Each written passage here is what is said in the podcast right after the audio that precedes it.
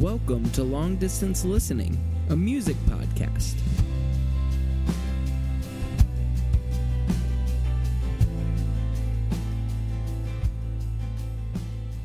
Hello and welcome to Long Distance Listening. I'm Andrew. And I'm Nate. Welcome to all of our pine nuts. This is the first time I get to say that, and hopefully it's not the last time. In case you are unfamiliar with why I said welcome to our pine nuts, that is what the band Pinegrove, what their fans are known as. So I'm welcoming everyone to our Pinegrove episode. I don't know, this feels so random. I just wanted to welcome Pine Nuts, that's all. But today is our Pinegrove episode. We will be going track by track through Pinegrove's latest album, Marigold, and we'll give you all of our thoughts on that album and basically anything else we feel like talking about regarding Pinegrove. Before we dive deep into Marigold, we want to take a quick moment and let you know about the track Language from the band Stablemate. Now, this is the band's first song, and it's pretty impressive for a first track. It is pure, it's blissful, it's dynamic, it's explosive, it's nostalgic. So many great qualities about the song. If you like it, be on the lookout because Stablemate will be releasing a record later this year. So be on the lookout for that. And here's a quick clip of language right now. We'll all be shapeless if I just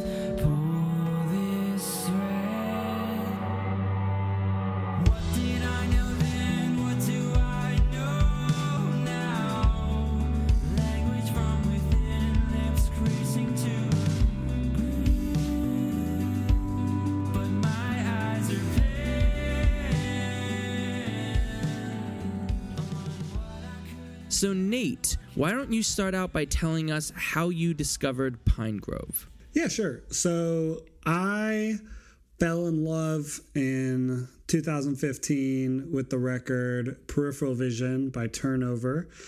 And that kind of opened my eyes to the record label Run for Cover. And I think mewithoutYou around that time was joining Run for Cover as well. And I was a, I'm a lifelong mewithoutYou fan, so or maybe that happened after. But either way, things were coming to a head where I was like, hey, I gotta make sure I know who's on Run for Cover because there's a lot of good bands.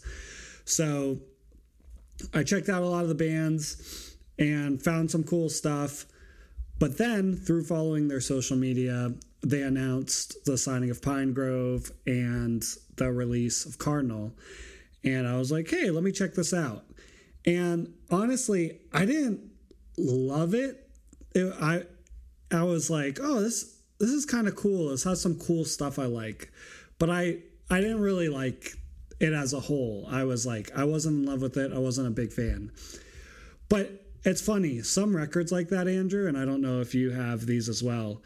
Even though you tell yourself you're like, oh, I don't like really like this. It's just okay.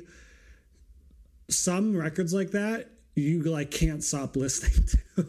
and so like I kept going back and kept going back. And then all of a sudden one day it wasn't, oh, I think they're okay. It was like, holy camoli, I just made up a word. Holy ravioli, give me the formioli. I love this band. And so so yeah, that's kind of how it started for me and then I've just been following them ever since. So, Andrew, would you like to share your little Pinegrove story? Sure. So I discovered Pinegrove from that old saying, "Hey Andrew, you should listen to Pinegrove." that that Nate It is an say- old saying. It is an old saying, and Nate would say that very often. And finally, I was like, "Fine, I got to get this guy off my back. I'll listen to Pinegrove." and then I listened, and I was like, "I don't like it. I don't." I don't like it. And Nate, by this point, was also a huge fan of Pinegrove. Also, shout out to Tori, big fan of Pinegrove. I trust both of their music tastes, mostly Tori's, but Yeah, Nate occasionally Yep. and and so I was like, I should like Pinegrove. So I'm sure you've been here, Nate, because I know for a fact that I've told you about bands that you haven't dug, and you almost like try to force yourself to like it, and that usually doesn't work. It's like you're trying to like it and you're trying to find good stuff, but then it's just not clicking, and because your expectations are you're going into it and you're gonna love it, then when you don't love it, it almost feels like you hate it, even if you just are like fine with it. And so that's almost where I was with Pinegrove. And I was like, okay, I'm gonna stop trying to listen to Pinegrove. I need to let this happen naturally.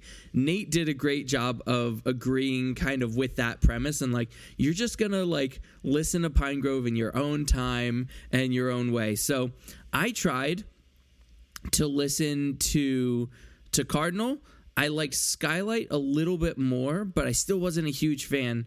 And then they started releasing singles for Marigold, and I liked the singles. And I told Nate like, I think this is happening. Like I think I think we're getting there. And so just a little bit still of my background because we're about to talk about Marigold. I'm not going to have a ton of insight on their old stuff because I still feel like I am a new Pinegrove fan and I've really been just trying to let this album sink in, and then I will go back to their old albums. And I think that I'm going to get a lot more out of it, kind of knowing more about Pinegrove, what their strengths are, and be listening for those types of things that I think I will like their old albums more. So just give me a chance there. But if you want to talk about Pinegrove just as a band, you should just hit up Nate because he's your guy, and uh, and he'll have a lot more context. We'll see if he's going to bring up any any old Pinegrove in this episode, but I will tell you first. First and foremost, I will not be. I will really just refocus on on Marigold today. So, Nate, are you ready to jump into our track by track review of Marigold? Yes, sir. All right. So our first track is going to be called Dotted Line.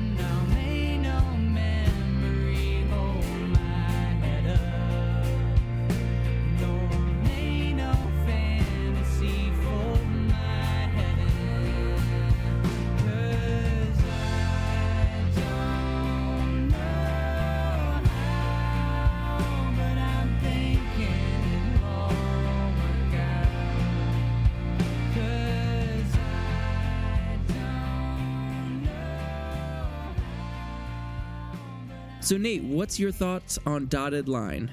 Yeah, so this song kind of paints a picture of blind hope in the midst of like a restlessness.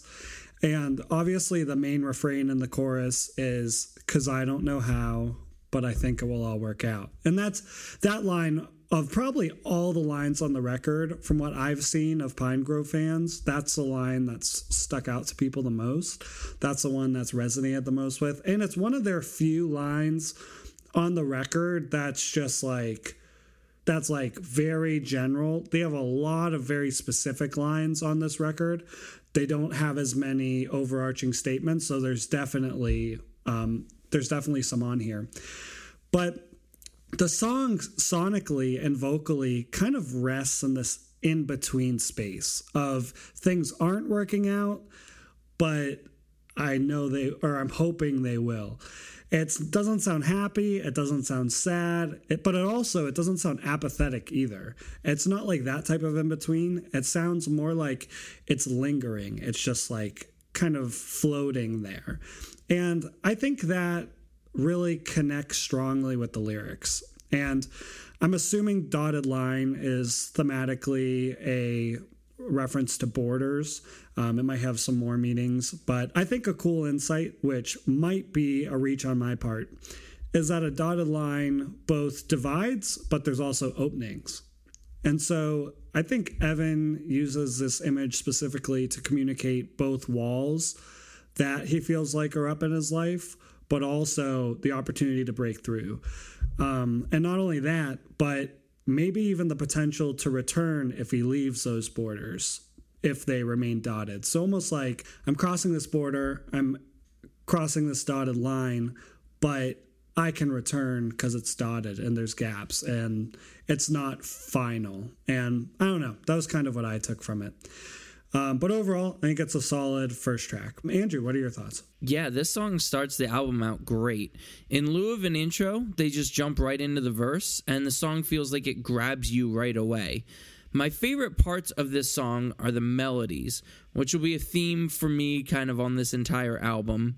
And I really just love the vocals, the harmonies, the falsetto, the guitar lead line after the chorus and at the end. There's so many cool elements of the song that they can put together. I do think this is one of the smoothest and best sounding guitars on the album is kind of that that lead line after the chorus and at the end and so i love those those elements i really love the lyrical ideas that he brings up through the song and i really like just the kind of the subtle changes that he makes to the lyrics to create really cool kind of poetic uh, natures in the song so i'll bring up kind of what he does in the first and the second verse so he uses the line in the first verse May no fantasy hold my head up, nor may no memory fold my head in. And then he swaps the words fantasy and memory and does that in the second verse. Same line, just swapping those words. And it now says, No may no memory hold my head up, nor may no fantasy fold my head in. Now, I I feel bad for Evan because he's got to remember that every time they do the song live. that small change, but I think it's so cool lyrically. Those are kind of the lines that he's coming back to, and how the first verse kind of talks fantasies, then the second more memory, and it kind of just just swaps those words, and it's subtle, but I think it's a really cool thing, and I have not seen that used very often. So I think it's a great song. Starts the album off on a really high note. All right, let's move to track two. Track two is called Spiral. Sleeping,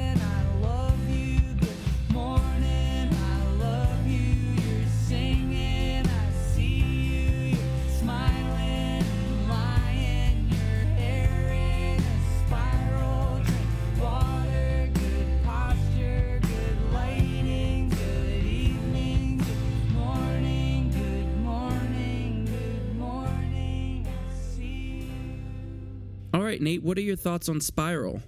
So, Andrew, how short is this track? Approximately. It's like a minute. Yeah, it's a, it's a little less than a minute. Yeah.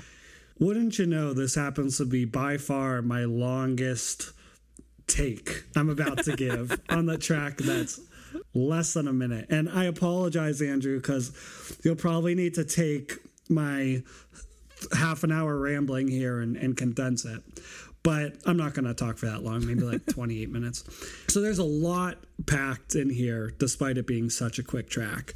I think the lyrical structure is wicked sick. It's like extremely narrow and no line is more than three words. And so it like funnels down. It it looks kind of like a spiral would the actual lyrics. Hmm. The song talks about struggling with loss and the need for and the positive effects of love and being seen.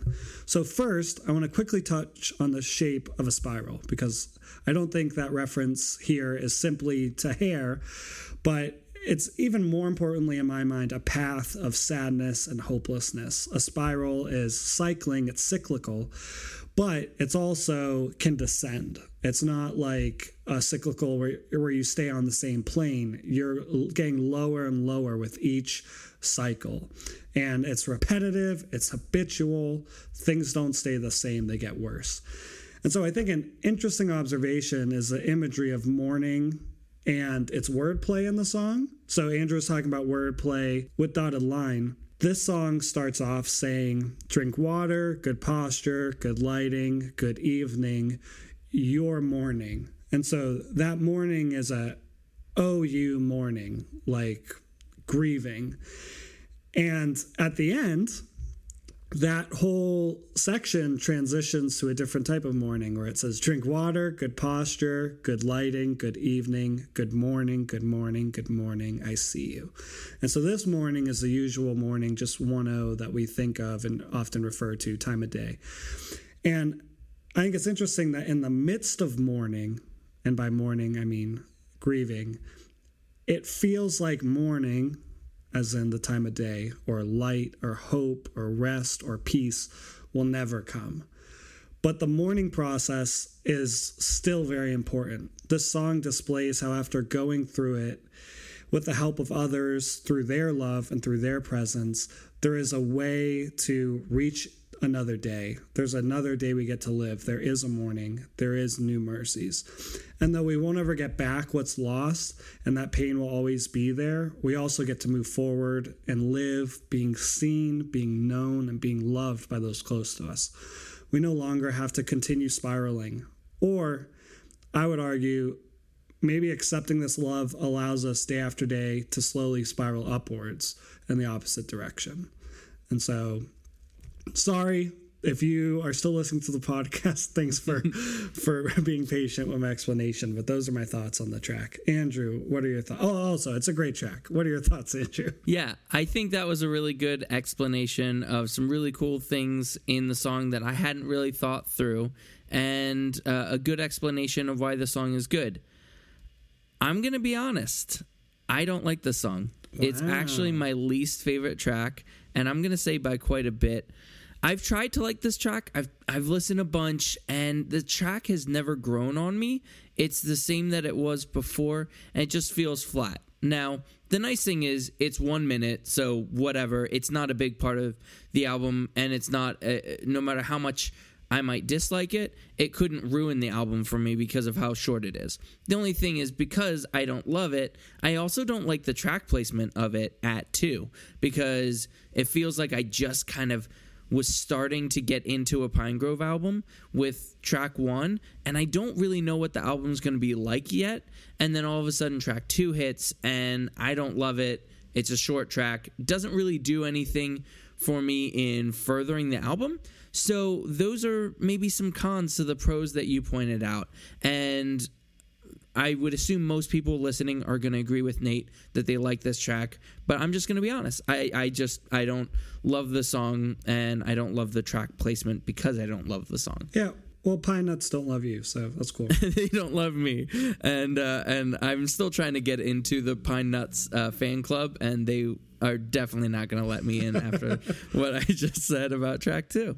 Actually, before we move into track three, I wanted to actually respond to you really quick and just totally shit on you. No, I'm just kidding. Please. No, what what I was gonna say is, funnily enough, with your explanation at the beginning, this is actually feels somewhat like an older Pinegrove song, mm. and they had on everything so far, which was it's almost like a compilation album. It's not like a normal release, but it's their first album, however you want to view it. Um, though I usually refer to Cardinal as their first album. But anyways, let's get out of the weeds. They have like four or five tracks on there that are less than two minutes. Wow. Like they have a lot of like really short, quick tracks, and even on um, Skylight, like they have probably like three or four songs like that, and they just add a different feel and they definitely create a unique pacing Pinegrove does and most other artists with that and having it up front is not at all unusual or not at all weird for them even though for Yeah. other artists it's like you never see stuff like that Yeah. so I guess what I'm trying to say is you not liking it somewhat makes sense with Yeah. you not being the biggest fan of past Pinegrove stuff. Yeah, and not knowing the history of Pinegrove that hurts me in this in this instance. So if you've been listening to Pinegrove for a while and you're like thinking that my take is completely stupid, it probably is. But also maybe keep in mind that this might be the same take that someone who's brand new to Pinegrove, such as me, that that might be the same take that they have. So. um I don't know. Just be nice to people and their takes, and especially me because I'm very sensitive. Okay, I would. Sorry, I'm gonna transition one more time. I would take like to take 30 seconds and s- go on a tirade of band fandom really quick. Mm-hmm. You can love a band. It's a subjective love. You get to choose whether you love an artist based off of the quality of their music or just what based off of a commitment to the band. A lot of fans of bands, they don't care what the music sounds like. No matter what, through thick and thin, they're going to be there, they're going to be supporting. And I'm not saying they don't care, but if anybody criticizes anything, they just go off the rails. Mm-hmm. And I think usually that type of fandom is unhealthy, where it's okay for other people to not like the band you like or the artist you like. People have different music listening, different ears, and no band is perfect. Mm-hmm. No band has never made a mistake. And so just because you might not find it a flaw doesn't mean others don't. That doesn't mean they're terrible people or hate the band or whatever. So mm-hmm. I'm, I'm with Andrew pushing for more peace and understanding mm-hmm. within fandoms and the music community. It's not the end of the world. We're happy you love everything this this artist does. And I'm not talking about Pinegrove. I'm talking about whatever band you're a diehard fan of. So Well, very good points, Nate. And with that, we're going to transition to track three. Track three is called The Alarmist.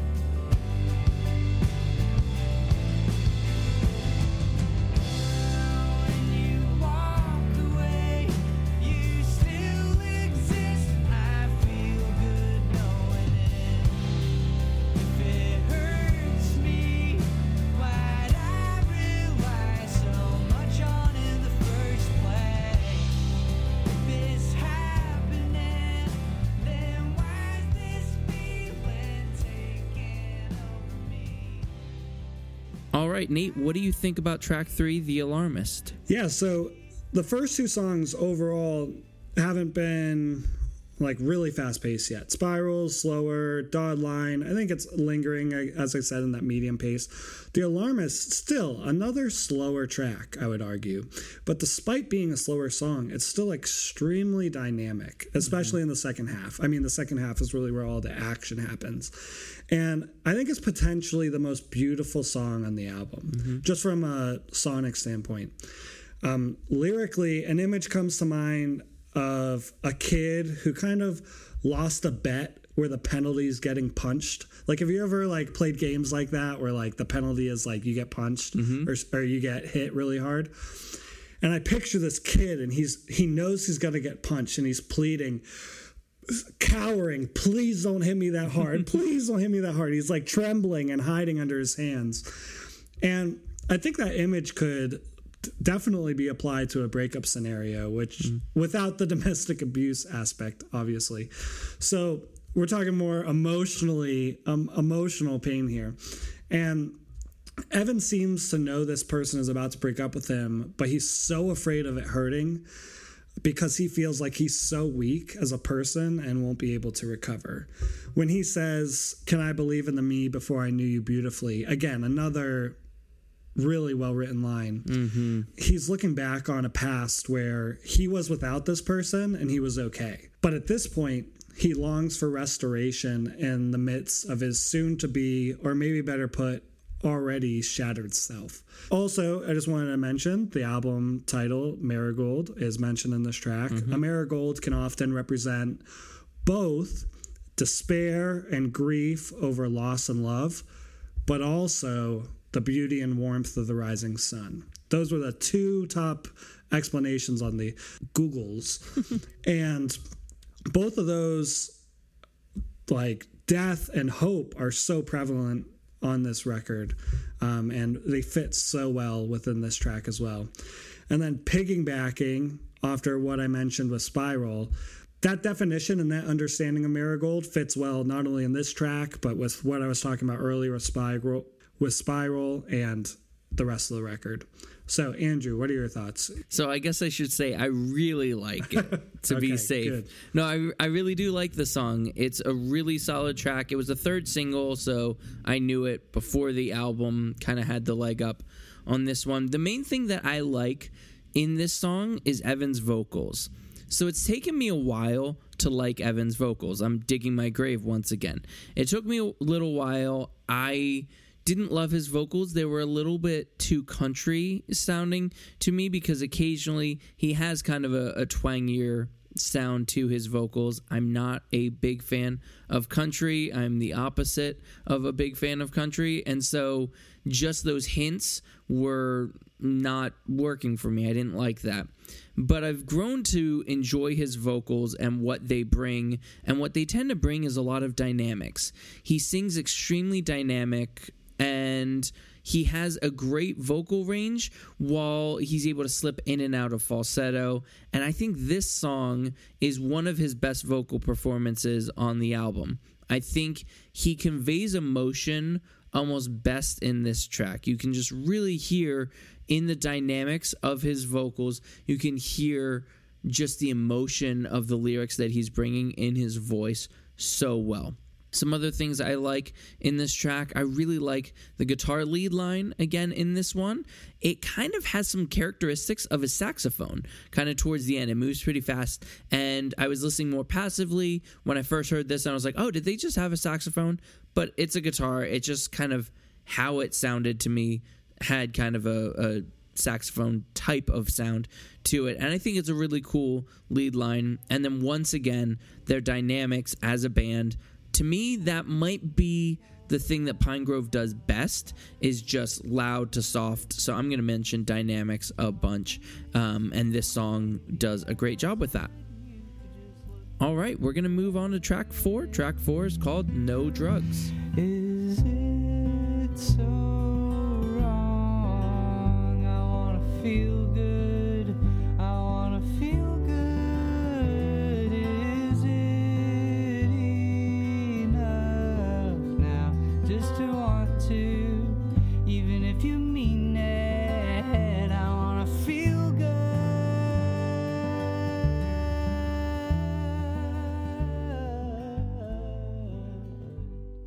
Right, Nate, what are your thoughts on No Drugs? Well, I like the song. Sorry, I didn't have enough time to think of a, I know. of a I pun. I saw in your face you were like, I, am gonna make a pun. I'm gonna do it. What am I gonna do when I have a headache? They're gonna not be able to take any Advil? Come on. All right, so on a serious note, the first two lines of the song are no drugs and alcohol today. I want to remember everything we talk about. And so these lines, wow, powerful. And they seem to shed light on the fact that Evan is often using drugs and alcohol to forget during this time. But this conversation is different as it's something he wants to remember, or maybe something he needs to remember. And the chorus, Evan sings, Is it so wrong? I want to feel good. I want to feel good. And feeling good often comes from ignoring and becoming numb to pain. To tag along with the alarmist, this song could be called The Avoider. and, uh, but thankfully, Evan doesn't avoid the pain though he wants to. He ends the song by singing, No drugs and alcohol tonight. I follow my shadow up and out the skylight. I can see an outline settled in the gray. And this obviously, he's giving an ode to the last record, Skylight, as an outline is beginning to take shape. And he's beginning to find clarity in the gray from that lack of drugs, lack of alcohol, and actually looking at, dealing with, and facing his pain and insecurities and the murkiness and grayness of the situation. So, incredible song. I would argue this is sneakily one of, if not the most catchy tracks on the album. Mm-hmm. Like when I think when I listen, I'm not like, wow, this is like so damn catchy. And yet I never like leave listening from this song without it being stuck in my head for like the next 20, 30 minutes. So wicked catchy. Andrew, what are your thoughts? Yeah, that's that's something I had written down that I think in certain senses it's not poppy, but it is catchy. And th- some of the elements that I think I also get stuck in my head. There's a picking guitar in it that's just it's beautiful, and to me it's it creates the entire groove of the song. There's also a Rhodes piano that is really awesome in it. All those elements being said, I want to just talk real quick about just an overarching thing to just point out maybe why I didn't love Pinegrove. And I think this is maybe an example of it, even though I like this song now. It's how Pinegrove has recorded and mixed their songs. They have a studio that they record all their stuff at. It's their own studio, so they do all this stuff themselves. And I think one of the things that Pinegrove is going for is to have a very raw sound to it. So the drums, it almost sounds more like it's a room mic than having individual mics on each thing. And then sometimes with guitars, it feels like instead of direct guitars, it does feel like there's a lot more reverb um, like natural reverb, which is how they used to record the Beatles and all those those people. But it's just not how recording is done now. Everything is so polished and perfect now, which is funny because I I want to hear raw, But when I heard Pinegrove, it sounded almost too raw to me. That it sounded more like a garage band than I wanted it to and and it was throwing me for a loop that I felt like for a band as successful as Pinegrove is I was like oh man they can they can afford to get better recordings than this and then I learned I think Nate kind of walked me through like oh this is like what they do it's like an intentional thing so then I had to listen more knowing and accepting that this is what Pinegrove wants the listener to hear. That this is an intentional thing, that they're not just like skimping out on paying good uh, good people to do this stuff that that this is all part of the sound that they are trying to cultivate. And so now kind of learning and accepting that part of them, now I can enjoy Pinegrove as a band. But that's what was throwing me this song, I would say, is a song that I have more problems with the general mix. Uh, I mentioned I love the Rhodes piano, but when it comes in, it's a little bit too loud for me. And some of the other elements that I'm just like, I would mix it differently personally and I'm listening more with kind of that that producer engineering mindset but I know that that what they are releasing is what they want listeners to to hear and the the representation of the band and so I support that. I love bands just doing something because they're passionate about it and I think that that's what Pinegrove is as far as production goes. I just thought I'd take the chance to mention that now. So if you weren't out on my takes, now you completely are. I'm going to stop mentioning things that I dislike. I just wanted to kind of give some reasons for initially I didn't love Evan's voice right away and I didn't love their production. Those were the two things um, that I think I brought up to Nate right away. And I've grown to appreciate both of them. I've grown to like Evan's voice. I've more just grown to appreciate the the mixing and production that they have for this. Kid, dude, Yeah. chief. Yeah. You think you're so smart? You think you're better than Pinegrove? Huh? You think you're better than Pinegrove? No. Huh? Well, should we call No, you I- Mr. I- Mixer? Because you you know how to mix everything, huh? You can you can call me Sir Mix-a-Lot. Uh, at your service, Sir Mix-a-Lot. Sir Mix-a-Lot goes to Camelot. yeah, that's that's gonna be my debut album. All right, let's move on to track number five. Track number five is called Moment.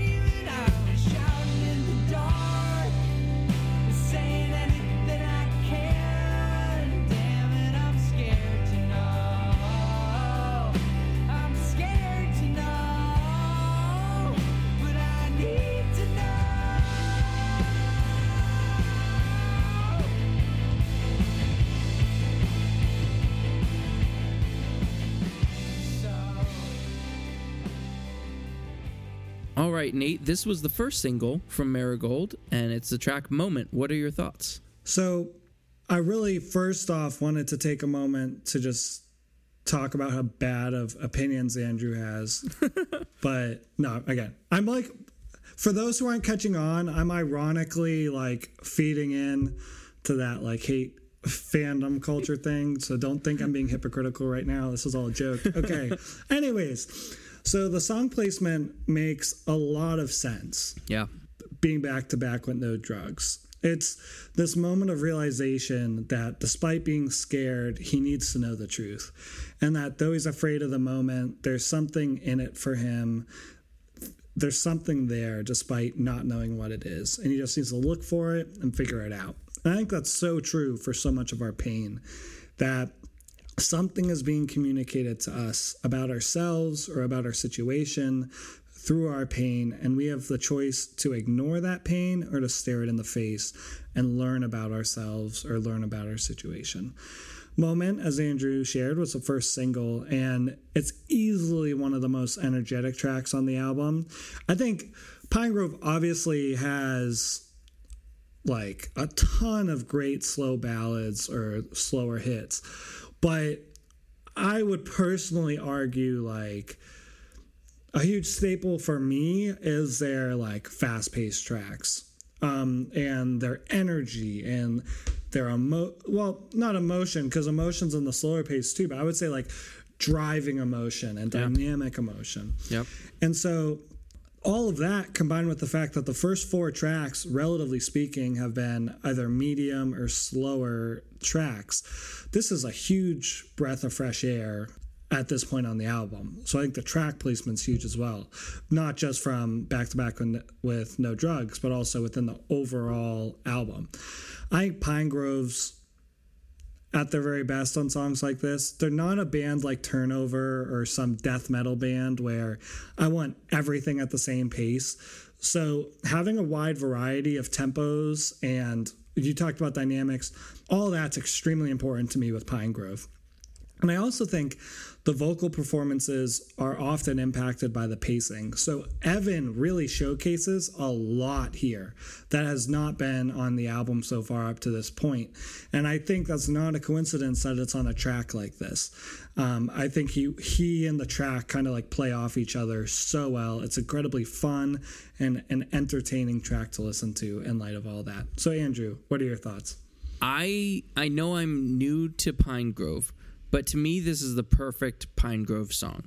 I think that this shows off so many incredible Pinegrove elements that to me are the Pinegrove staples. So it's Evan's melodies, cadences, falsetto, their drum and guitar groove, their dynamics that can punch you in the face and lull you to sleep in the same song. And you can hear that in the song. It is a huge song, and at the very end, it goes really beautiful and has some really cool and intricate parts that, again, it's that punch you in the face, which it basically does right away. It actually reminds me of Dotted Line in the sense that the beginning of this song it it pulls you right in to the song instead of just kind of like oh we got this nice intro and like it doesn't really grab you till the chorus this grabs you right away and then again it has that really beautiful ending that's that's kind of this drawn out ending and has just so many cool parts there so it's it's loud and soft and it shows in my opinion every single thing that makes Pinegrove a really good band is is in this song. So to me, great track. I'm glad it's the first single too because again, this is this is that song for me that I was like, okay, new Pinegrove song. Let me see what their approach is. And to me, it's it's one of the better tracks on the album, and so it pulled me in and obviously made me a fan of Pinegrove. Now, uh, that's kind of what it led to. So, great track. All right, we're going to move to track number six. Track number six is called Hairpin. One eye at a time. I can't wait to go home. To be there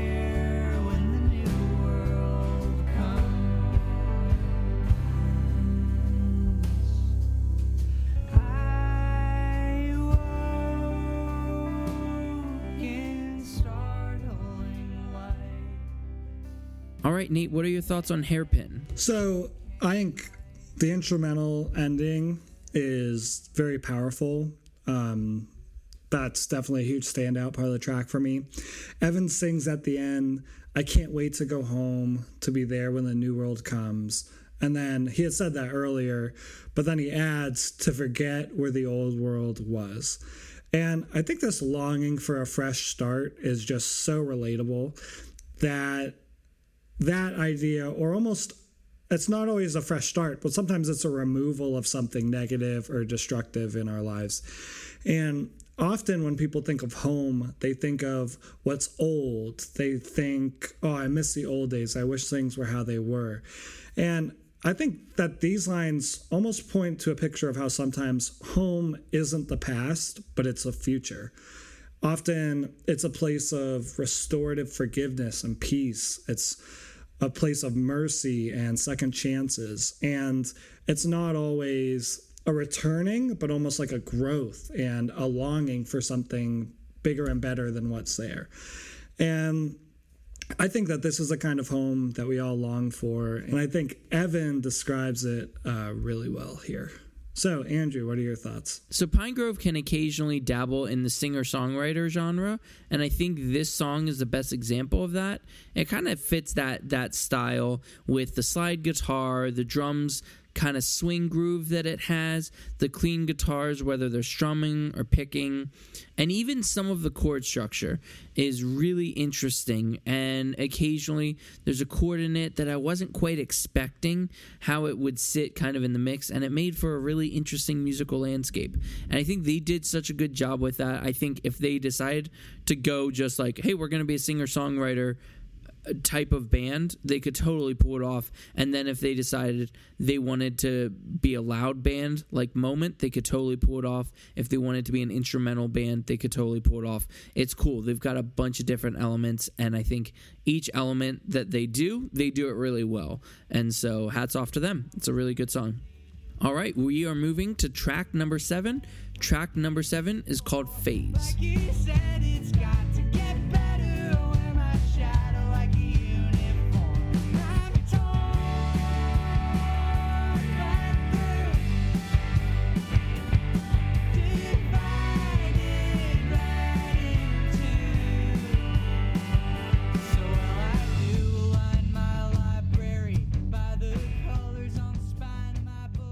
All right, Nate, what are your thoughts on Phase? So when I think of the word phase, I think of your emo phase, Andrew. Yes. Would you like to talk about that? I had uh, long side swept bangs with a red streak in it, and it was dope. and I lost a lot of friends probably during that phase. Yeah, I, for some reason, I only remember you until age 14 and then after age uh, 25 when you got out of that phase. so, uh, so this song phase, it slaps. And it's the second single, I'm pretty sure. I think we didn't mention, I think um, The Alarmist was the third single. But um, it's easily one of the most fun and catchy songs of the year in my mind. I especially love the descending melodies on the chorus. I think those descending melodies where he sings divided right into like oh like i just like am in love with that vocal melody. However lyrically it's not as fun or as bright of a song. And evans ends the song with the second chorus as he sings i'm torn right through divided right into and i'm lost and i'm losing the brightest light i knew which again so beautiful um, poetically uh, the verses also deal with a lot of light imagery, um, color, fading, shadows. And I think this imagery of feeling lost after the light leaves is a really beautiful and haunting way of describing that situation of losing someone in a relationship. I think that's why so many people look for rebound relationships, actually, because they want that light or that certainty or that quote unquote being loved.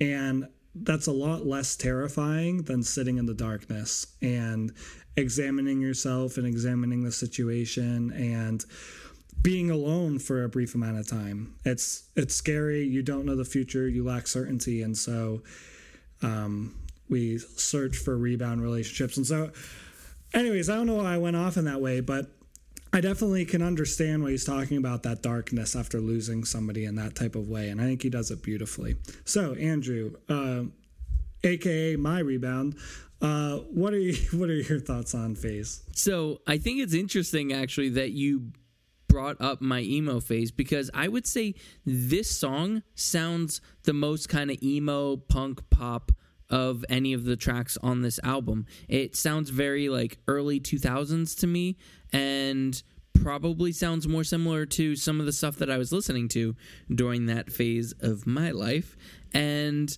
I think it's it's uh, some of the elements that maybe make it sound like that that time period for me it's a little bit more straightforward and maybe more comfortable just like kind of the rock songs of that time it's a little bit more straightforward for it but i love it they have a slide guitar and evans vocals in it that obviously still bring it back to feel very Pinegrove even though to me it's probably the most different song in the album musically and I think they do it really well. But again, this track stands out to me as one of the most unique ones on the album.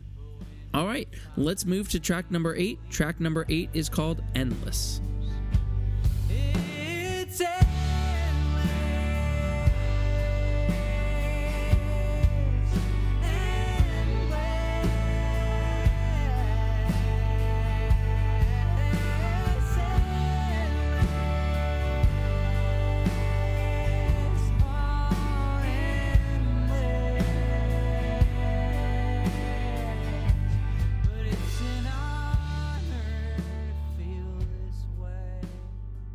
Right, Nate, what are your thoughts on Endless? Yeah, so you've brought up the country component of Pinegrove. I think this is obviously one of the most country songs on the album. Not just country, though. I would say so. I got really into Kacey Musgraves when Golden Hour first came out. And I mean, I still am huge into it. But I remember reading an interview where Evan was asked, Hey, what are you listening to? And he goes, A lot of Kacey Musgraves, basically. And a, I was first just like stoked that he was loving Kacey Musgraves as well. But then B, it helps create songs like this. I mean, it sounds so much like a lot of her stuff, even though I would say uh, the instruments might feel a little different and the production might feel different. I would say the song itself uh, sounds like something she would write, especially the melodies and stuff. So, what's deceiving about the song for me is it sounds like a love song if you're not really listening. And a love song that talks about an endless love. And in the bridge, it also says, Hold me forever. And you're like, Oh, this is such a beautiful love song. And it sounds so sweet and so powerful. But the song actually still seems to be dealing with a loss of a past love rather than the gaining of a future one or the holding of a future one or of a current and future one. Also, I think the line that uh, is at the beginning has life given up for you right now as well is so fascinating, almost personifying life as this separate being. And I think that type of separatism displays this idea that often life is out of our control. It's not 100% decided by us. It's like when you're in a relationship and it's not just you, somebody else is making decisions, someone else's impact. Life often feels that way, that we can't be in fully in control. And I think him personifying it is so genius in regards to explaining and um, just highlighting that idea. Andrew, what are your thoughts on Endless? Yeah, you you already explained it so well. I have written this is 100% beautiful and 100% sad at the same time. Where I would say the music is extremely beautiful. In in my opinion, maybe one of the nicest, most beautiful sounding songs on the album. You mentioned Kacey Musgraves. I think that's one of the things that stands out is just how hopeful her music sounds all the time. Where the lyrics of this I don't find as much hope. I think it's sad to me, and I could totally see someone being mistaken into thinking because of the contrast of, of the beautiful music that it's a really happy song, even a love song. But there's that contrast lyrically um, that it is both happy and sad, where it's beautiful and it's kind of, yeah, it's working through some stuff. I really love the harmonies on the song. I think it's one of my favorite harmonies on the entire album, and the outro is really, really incredible as well. All right, let's move to track number nine. Track number nine is called Alcove. I'll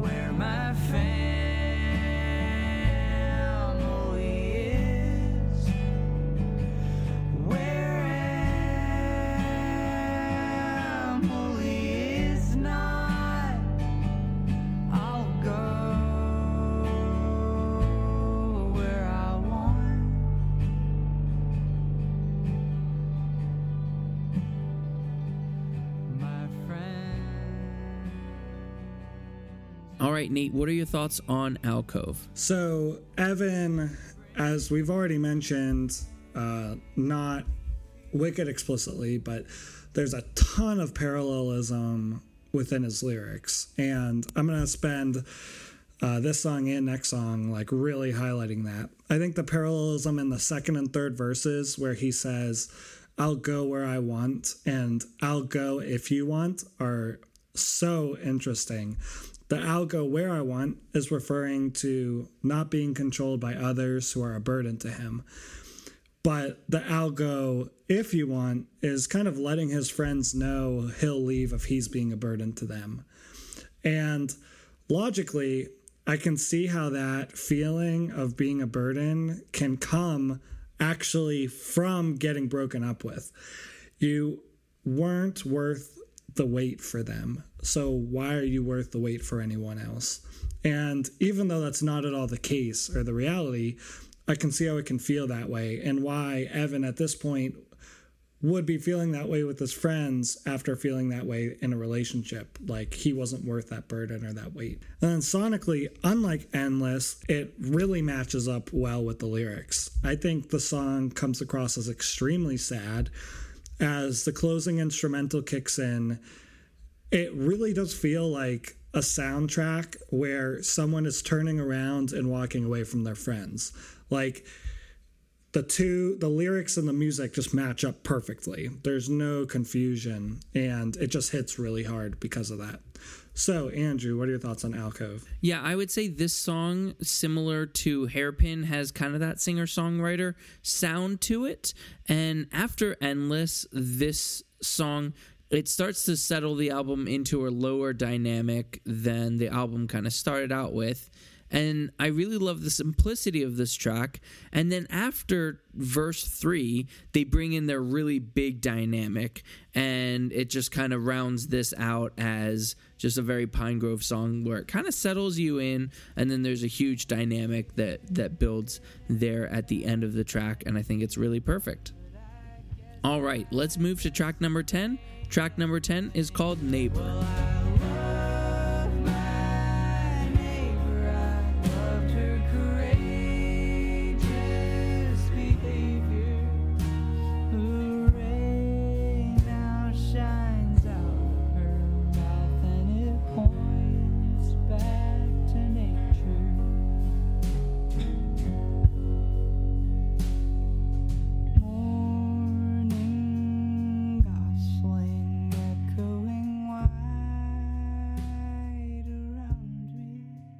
Right, Nate, what are your thoughts on Neighbor? so the first time they ever played this live was at the royale in boston. I was at that show. And so that's cool. I didn't really like it that much. They're like hey this is the first time we're playing a song live. I'm like sick. And then i was like this is my least favorite song you guys have made. But i've definitely grown to appreciate it and really like this song. I think the most discord and struggle i had with the song was not really getting the lyrics and if you don't get the lyrics i think it's really hard to get the feel and the dynamics and how it um, transitions into the instrumental at the end and everything. I think it's just like really difficult to make sense of if you don't get the lyrics. For at least for me, that was what I was struggling with. Maybe you don't get the lyrics and you still like the song, but the parallelism, as I mentioned, is wicked cool. In the uh, first verse, he sees this little insect who flips himself over when he's on its back, and in the first chorus, Evan's like, "That was cool. I love this little bug, but." I definitely don't have the strength to flip myself over if I was them. Then you have this possum dying in front of its house, and he's trying to like help it, but it's he's squirming and he can't really stand the sight of this um, a possum dying, and he's just feels like he desecrates everything. He says like I just like can't do anything right. And the last verse is what would always confuse me. I, I got those first two verses. I, I got those first two choruses. The last verse and chorus, well, not the last verse. The last chorus really like confused me. And he basically talks about his neighbor who's a hunter and he shoots these goslings. And the last chorus is, Well, I love my neighbor, but I don't understand his behavior. I love that bird, but I don't ever want to take her. And I was like, I don't really get that. I don't really understand what he's trying to say. And it wasn't until I discovered the parallelism and really worked hard at understanding the first two verses and choruses that this made sense to me. And he's saying, This hunter, I really disagree with what he's doing, but I still love him and understand that he is broken and messed up and doesn't make all the right choices like me. Because even though I say I love this bird, I'm not gonna take it and nurse it back to health. I'm not going to put in all the time and work to show that I actually care and actually love it. And rather than like hate on this neighbor, I'm going to realize the not hypocritical nature of himself, but I'm going to realize the flaws of myself. And I just think it's like, it's really this understanding the whole song like, man, I say these things, I feel these things, and yet I'm just so messed up. And there's so much beauty around me, and yet I feel so messed up. And that's kind of that's kind of it. But the the instrumental at the end then it makes sense with that yelling and that power and that aggression and that fr- it's almost like a frustrating instrumental almost like just letting it all out and just flushing it all out so sorry for that too long explanation but it really took me a long time to get this song. So andrew what are your thoughts on the track? Yeah, this is one of my favorites on the album. It really does remind me a lot of a Father John Misty song, who I've been a big fan of his, so that's a, a very big compliment to give. I think some of the ways that it sounds like that to me are the chord progression and the acoustic guitar and the piano. I think they sound very similar. And also just some very incredible dynamics. Um, Father John Misty has some really cool dynamics, I think, because he kind of thinks maybe as a drummer, he thinks about um, dynamics in that way. And I noticed the dynamics in this song, especially after chorus two and in verse three they do a great job with a really quiet dynamic and then they're able to crescendo into chorus three they, they're kind of in and out of loud soft um, and I think it's really cool. Then, yeah, after that chorus, they go super loud to end it. And I think, once again, their dynamics are one of their biggest strengths as a band. And this song shows that really well. And then the lyrics, you did a great job breaking them down. I learned a lot uh, from that standpoint, but I even think some of the lyrical pictures that he's able to create also remind me of Father John Misty. For some reason, that's just what I hear when I hear this song, and and it's a really really great song. All right, we are going to move on to our last track. Track 11 is called Marigold.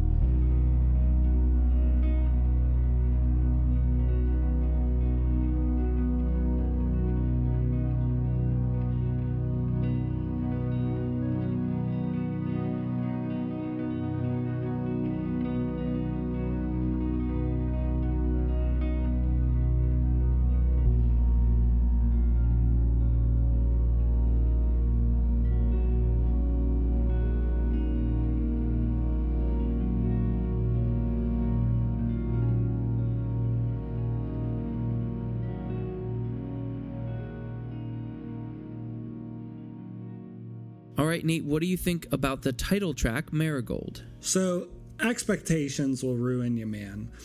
When I saw the album, I listened to Moment. I saw the the the length of this track, and I went, "Holy crap! This seven minute title track is gonna be the best Pinegrove song they have ever made. You can just feel it. I can feel the quiet, the loudness, all the dynamics. I can feel the rush. Like I can already see it now. I can hear it now. And then you get there, and it's this damn ambient and like instrumental where nothing happens. and I hated it the uh-huh. first time I heard it. I was so disappointed. I remember being in the car, being like, "You got to be kidding me!" Especially because at that time I didn't I didn't like Neighbor that much, and so it was like back to back. Like, you got to be kidding me. However, now that I actually me liking and understanding Neighbor really helps me like this track, and me spending a bit more time looking at the overall album lyrics really helps add context to this track where I listen to this track now and I view it as a meditation. I view it as a focusing, as a listening, as not avoiding, not filling my head with noise, but just taking time to think and process and really examine. And that's what I think Evan needed to do. And that's why it works so beautifully as a title track because it actually embodies what he was hoping to do and what he knew he needed to do and what he was avoiding doing. And so it's genius in that regard. What I thought was a stupid filler that made no sense turns out to be extremely genius, extremely well thought through, and I would say thematically one of Pinegrove's best tracks. Even though I understand if people don't like it, I but I actually really like it now, and I think it works really just sonically too. It works really well with Neighbor, that kind of transition, everything. I think great track. What are your thoughts, Andrew? It's weird to say, but this is an incredible track. I, I like I didn't have those same expectations and I like was feeling for you when I hear what you're saying cuz I'm like I totally get that and especially if I was as into Pinegrove as you were and if I was looking at these track listings and, and timings and like oh this is incredible when the album came out I just listened and wasn't really paying attention to which track is which. I wasn't paying attention to, oh, this is the last track. So I hear this instrumental, and in all fairness, I did not think it was the end of the album. I was expecting a song. And then all of a sudden, after this song ends, there's a little bit longer of a gap. And I'm like, okay, when's this song going to start? And then I realized that was the ending. And I was like, oh, that's interesting. I, I thought that there was more of an ending. And then I was like, were the last two tracks an ending? Because that was a long instrumental. And so then I had to go back and kind of figure out what they did there. It is an extremely long instrumental. It's six minutes, and that's a long time for an instrumental when you're not an instrumental band. My takeaway is if they decided that Pinegrove was going to become an instrumental band, they'd probably be one of the best instrumental bands out there because this song is so well layered where it's not like using all these crazy dynamics to keep it interesting. But even though it's six six minutes something it, i never get bored in the song. It's an unconventional but a perfect ending to this album. I think exactly what you explained of it kind of being a meditation. It does feel like when you get to this point, the beauty of this track, the layered guitars, the the ups and downs of this track, it really really ends the album perfectly for me. I also feel like I could sleep to this song every night and not get tired of it because I think it does like it is so calming and I, I say that in a great way. Like I listen to music every night when I go to bed, and I I like music that that has it's not just like a, a minute like a short thing that's repetitive i like something that's got more flow to it but ideally it's not like the inception soundtrack that's all of a sudden gonna hit me in the face with this like big bass it's something that like is really calming and this is the perfect track um, again for that but then also for this album to end on. I think it's just a really really really great ending to it. And i kind of view it then as like neighbor part two. I know that's not how it's named but these songs do feel like they're joined at the hip that you can't really separate them ex- like too much. And that also speaks to some of their track listing. If neighbor was earlier up. Say this instrumental came after really any other track it wouldn't be good. But it is how how they even go from neighbor right into marigold and they really they're connected. Their purpose together creates the perfect ending. All right. So we talked about all 11 tracks on Pinegrove's album Marigold. Now, Nate, we are going to pick our favorite song from this album. So how about you go ahead first and tell us all your favorite track on Marigold? So that's obviously wicked hard, but I'm gonna have to go with Phase. Yeah. And I just again love its energy. I love its movement. I love its melodies. And because there's only really two fast tracks on the album, Phase and Moment, it it really stands out for me because there's not that many.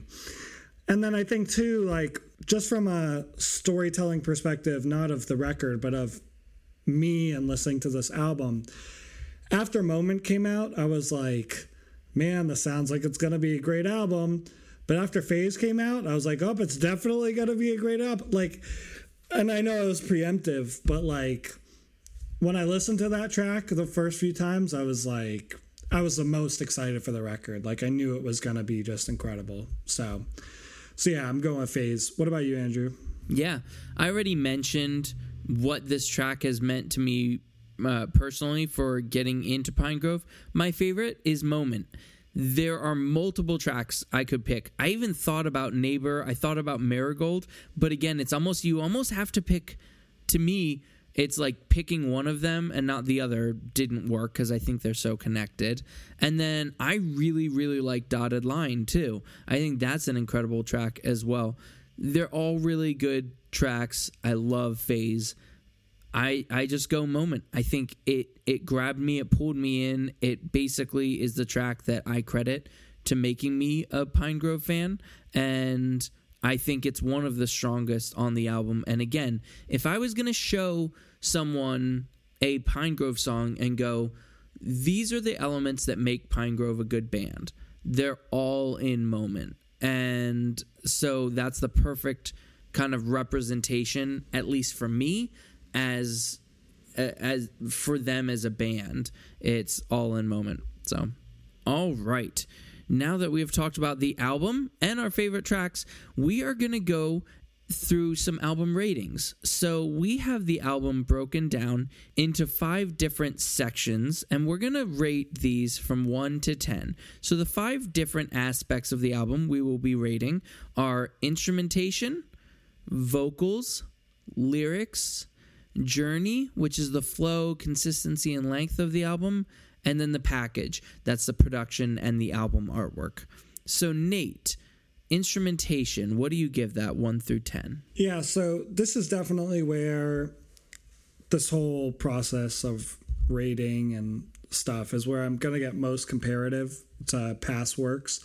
I think for me, and I'm I don't want to give away my scores, but like I'm not going to try and discredit Pinegrove for not being as good as past releases for certain areas because comparatively to the rest of everybody else, they're still killing it. Obviously, I'm, I'm not saying they're the absolute best, but I'm not saying they're not the absolute best. Anyways, instrumentation, give a 9.5. I still think there was room for improvement, but overall, I mean, very pleased with what the record did. Um, personally, I'd probably want one more dynamic track, but overall, can't complain at all. What'd you give instrumentation?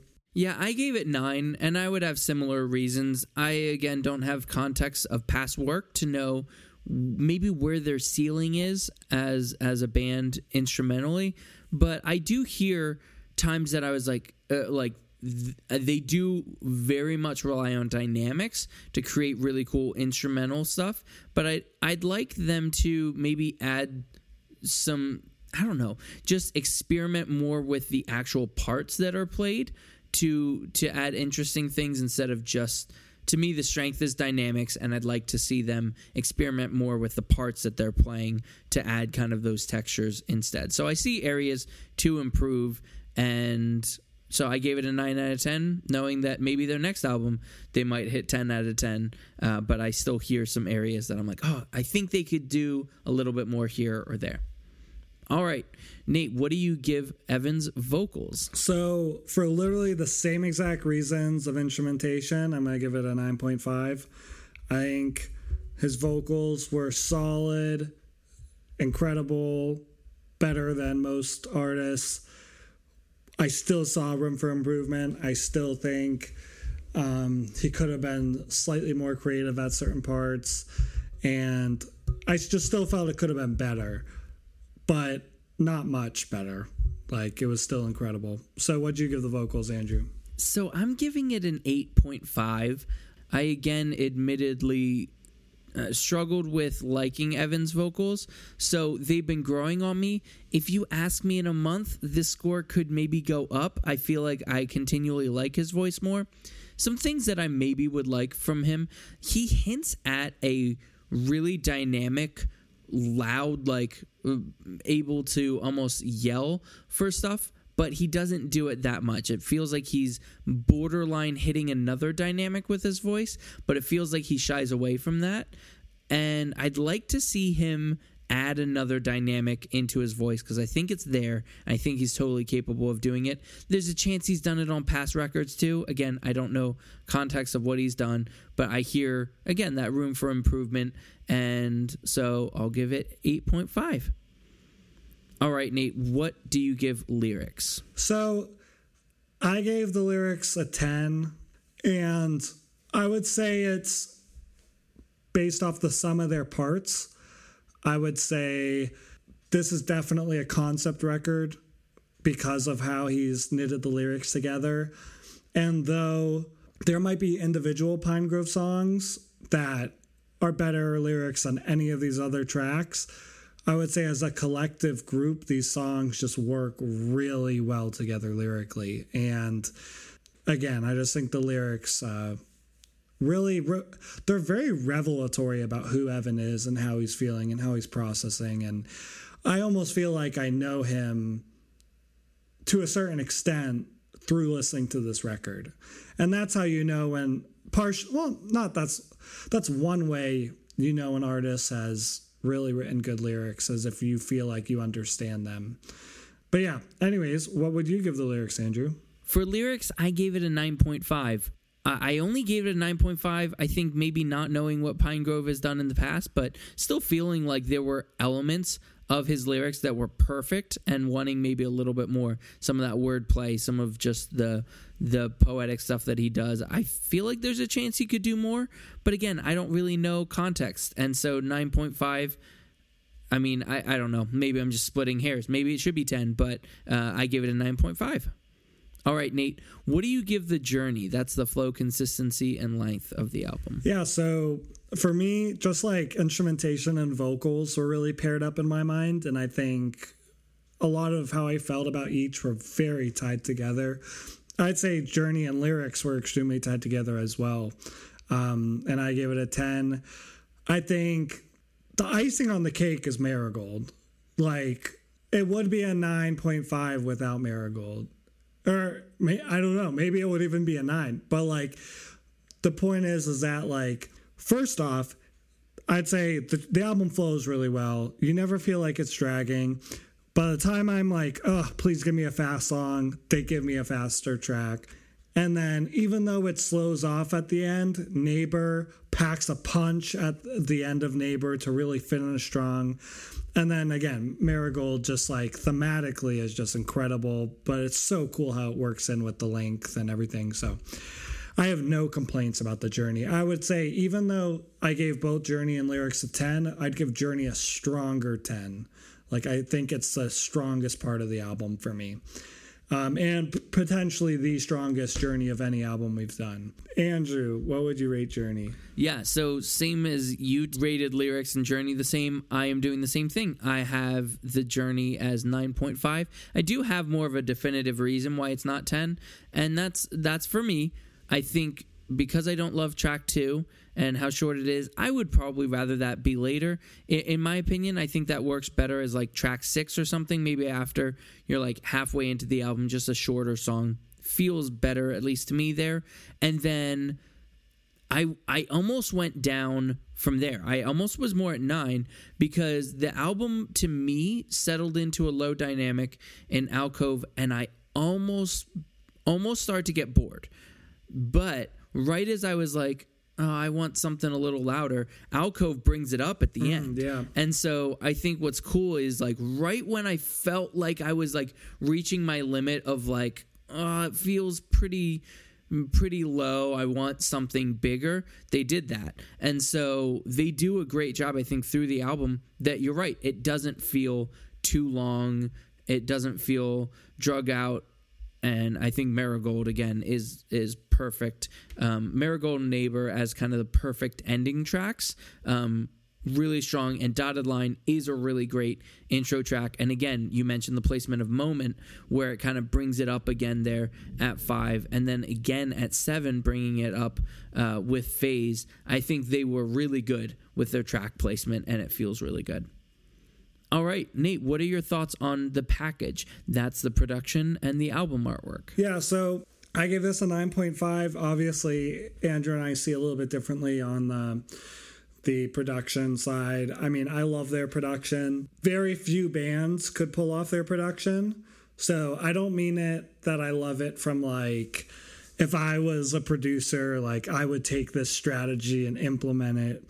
I would never implement it unless I was producing for Pinegrove. And the album artwork, so Andrew, basically all their album artwork deals like very heavily with shapes Yeah. and especially Cardinal and Skylight. And so both those records have and well, everything so far does as well, but I just, I like the other two records. Anyways, both those records deal a lot with squares. And so they continue the squares, but they do it in such a different way. And it's kind of like I think it matches really well with the lyrics of this dark, half dark, half bright, and almost like the convergence and the um, the clashing uh, is just like really well done thematically.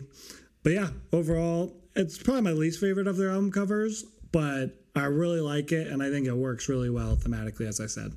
So, Andrew, what would you give the package? Yeah, again, we don't see eye to eye as far as production goes. So this is my my lowest score. I was trying really hard to not like really shit on on the production because I really do know that it is intentional, but I, I think just to me this is the weakest of the elements on the album. Even the album artwork, which I like, I don't love. It's it's a little bit forgettable for me that that I feel like they could do something better.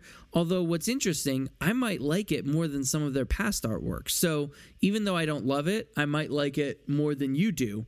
Uh, even I'm not sure, but I gave the production and the album artwork. I gave that an eight out of ten. To me, that's a B. That's that's about as much as I felt like I could give it. Anything more felt like I was just being nice, and so I was still trying to be critical. And even knowing some of their style, things that they they chose to do from a production standpoint, I heard a couple things that I still think they could tweak, and it wouldn't change who Pinegrove is, but just maybe bringing an instrument up or an instrument down here and there might have created a slightly smoother kind of production on the album while still sounding like exactly what they're going for. So, might be overly critical, but I'm giving it an 8 out of 10. All right, so we have rated all five of those elements, and we're going to total them together to get our podcast score. So, my personal score is 44.5 out of 50. Nate's is 48.5 out of 50, which makes our podcast score a 93 out of 100 or a 9.3 out of 10. So, this is a solid A as far as an album goes. We both really enjoy it, and we are sure that you guys do as well. If you do enjoy this album, then stick around. We got a couple last thoughts here, and including a segment that we're about to go into called Fish in the Sea. All right, Nate, what is Fish in the Sea? So basically, Fish in the Sea is just explaining that. Speaking of relationships and speaking of breakups, man, this works out really well. There's that phrase, you know, there's a million other fish in the sea, or there's plenty of other fish in the sea.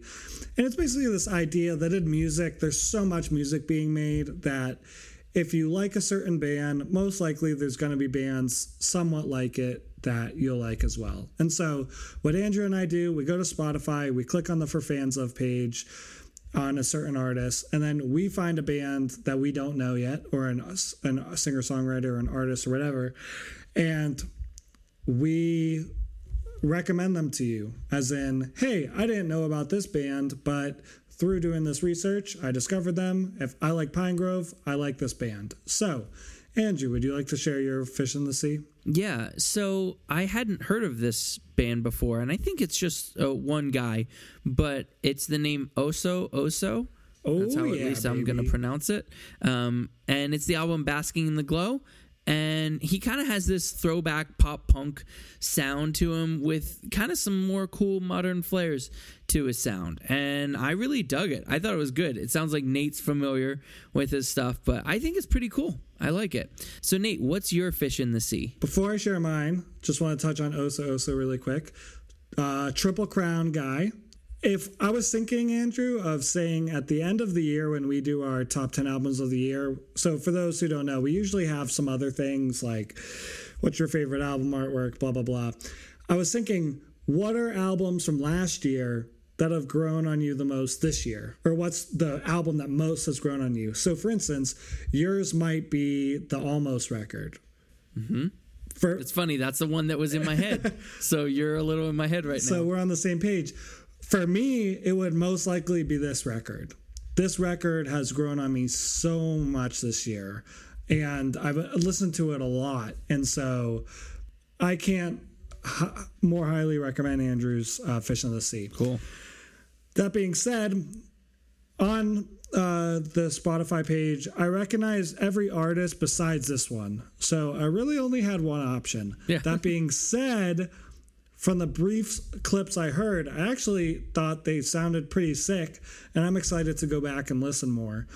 They're called Radiator Hospital, and they're just like an alternative rock band, kind of, from what I could tell, and they sounded pretty sick. So check them out.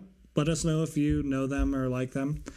And yeah, Well, thank you guys so much for listening to this episode. If you'd like to support us, you can subscribe, rate, review. We're on iTunes, Spotify, Google Play, TuneIn, all all the Stitcher, all the podcast places. So make sure that you follow us there. You can also find us on our socials on Twitter and Instagram. You can find us at LDL Pod, and you can even email us at long distance listening at gmail.com. We also really want to make sure that you guys are reaching out and supporting Pinegrove. As of recording for this, all proceeds for all of Pinegrove's merch and everything are going to Black Lives Matter. So we also just want to shout out helping Pinegrove and Black Lives Matter. Reach out, donate, support just um, Pinegrove and and all your favorite artists um, during during COVID and all this kind of crazy time that we've had lately. It's really good to make sure that you're supporting people financially, listen to their music, just the best that you can to support in your own way. And speaking of that, on our website, w- which is in our um, bios on socials, we have a playlist that is only black artists, and it's our favorite black artists, and uh, just artists we're listening to to help support them, and just basically highlight voices that we want to be listening to right now. Yeah. So thank you guys so much for checking out this episode. Have a great day.